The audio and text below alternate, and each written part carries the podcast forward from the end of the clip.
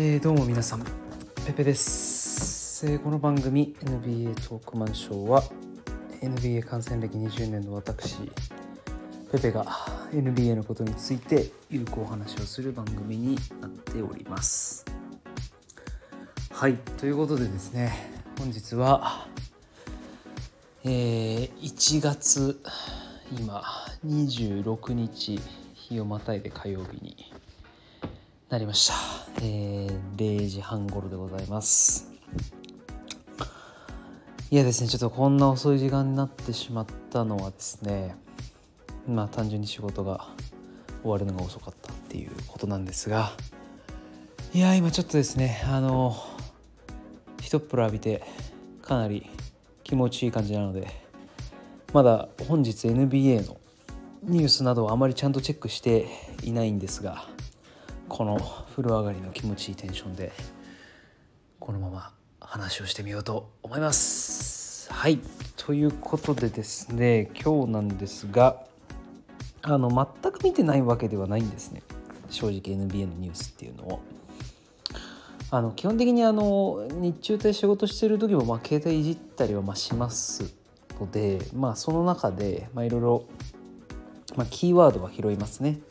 はいなんでまあそのキーワードで気になったものとかをこう家帰りながらであったりとか、まあ、帰ってきてからこう回収するというところでございます。で本日なんですけれども、まあ、いくつか気になったポイントがあったのでそこについてお話ししようと思いますがまずジェイレン・ブラウンがなんか十何分かで30何得点取ったみたいなのでそれがこう24秒のショットクロックが採用されてからという期間でいうと最も少ない時間で最も多くの点数を稼いだという、え結果になったというのをなんかちらっと見たと。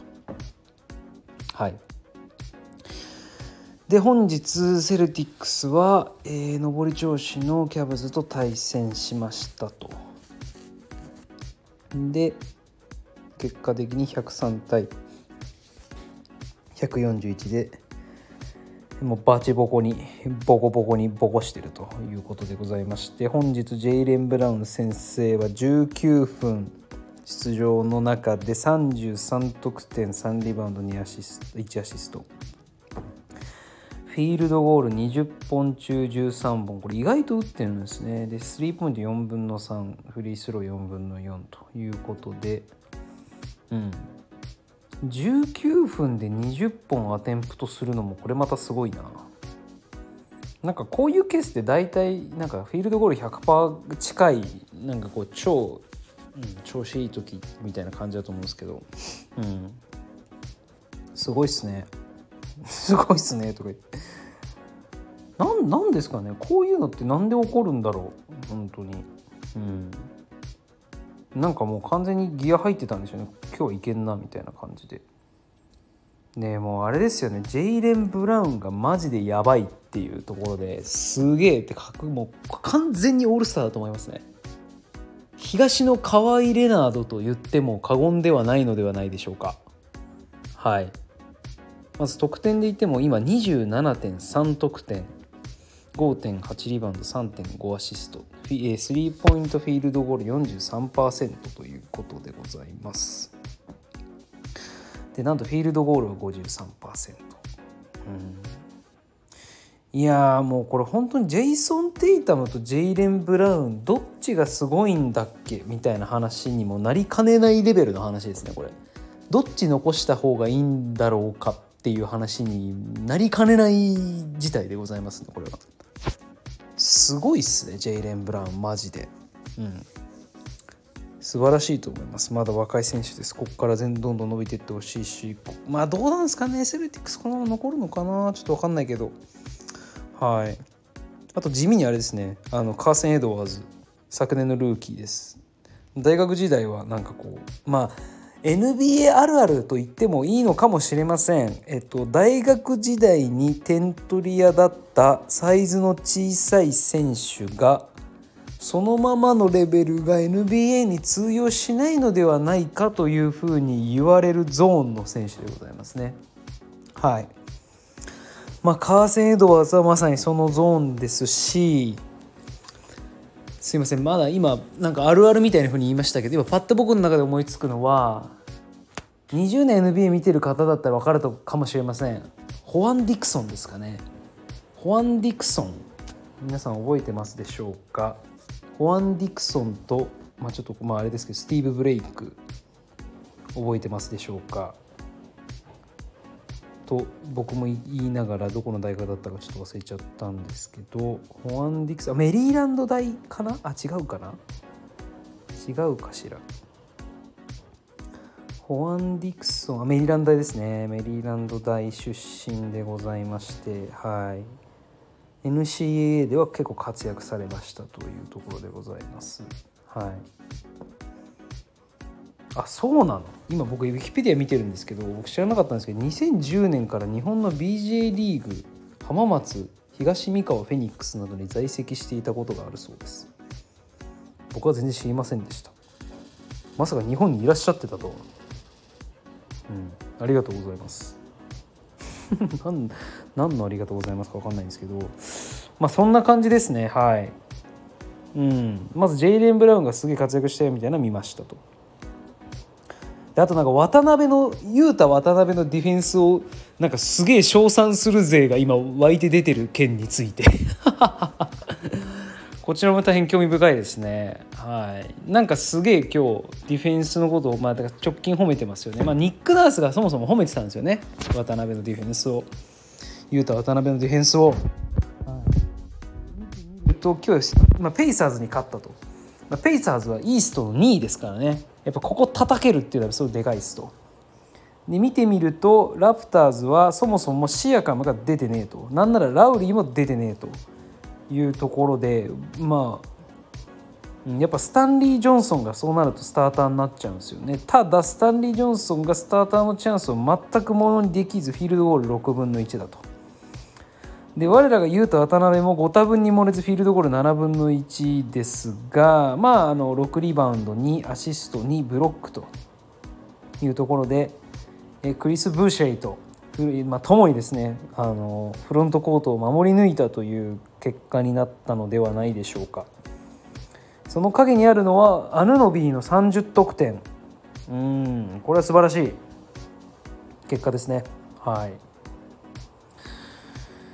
そうですね。これはまあどうなんでしょう。ちょっと僕はあんまり試合も見てないんでよく分かりませんが、うん。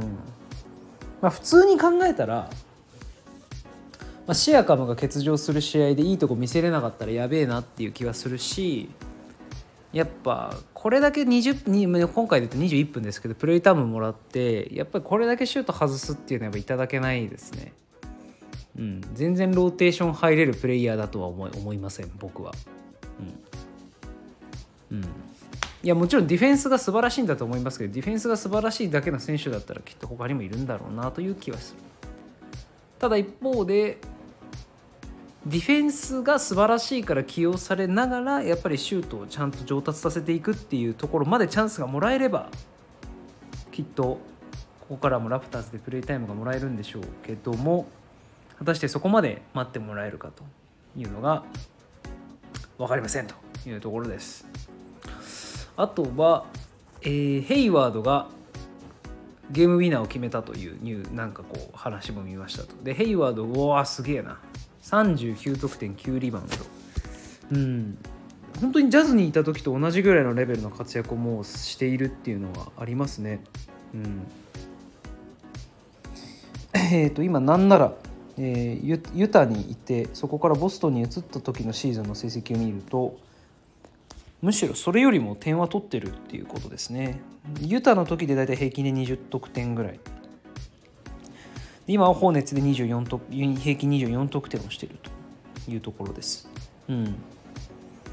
なんかこうやっぱりセルティックスにいた時はなかなかこう自分の持ち味が出し切れなかったというかもちろんあの要所で素晴らしい活躍してたとは思うんですけどやっぱりねジェイレン・ブラウンジェジェイソン・テイタムゴードン・ヘイワードの3人ってやっぱ基本的にプレイエリアとしてはかぶりますよね、うん、ウイング系の選手だし、うん、存分に爆発してるんじゃないでしょうか。はい大変素晴らしいです。であとはあそうそうそうそうえー、っとですねこれあんまりニュースになってないかもしれないですけどディアンドレ・ハンターが33点取ったっていう話なんですよね。ディアンドレ・ハンター、まあ、昨年全体4位でしたかねホークスに指名されましたけれどもなんと今季ここまでで平均17.4得点5.8リバウンド2.1アシスト。スリーポイント39%素晴らしいですね。いやもうこう激推しです。ディアンドレ・ハンターは。本当に、まあ、これぐらいのサイズでこれだけのスタッツをなんだ 3, まあ 3&D っていうんでしょうか。分かりやすく言うと。うん。これだけ 3&D の選手としてちゃんとスタッツ残せるっていうのはなかなか意外といませんからね。はい。確実にあの今後高給取りになるであろうなっていうふうに思うし、うん、結構要ですよね。彼がこんだけ活躍すると大金大金だったかどうか忘れ忘れましたけどガリナリ取った意味って果たしてあったんだっけみたいなちょっと考えちゃいますね。うん、で、えーと、僕が知る限りオニエク・オコング選手ルーキーですけれども彼がまあ選抜、まあ、初選抜じゃないでしょうか。したけどもちょっとデビュー戦はかなり苦い結果になったというところでちょっとやっぱり今年のルーキーあんまりいけてない説出つつありますね。はい。ここまでで平均得点が一番高いのがアンソニー・エドワーズで12点ちょっとっていうニュースを見ました。うん。あとワイズマンとラメロボールなんですけどやっぱりの軒並み 10, 10, 10点ちょっとぐらいの平均得点ですね。うん。なんかいまいちパッとしないです正直。うん。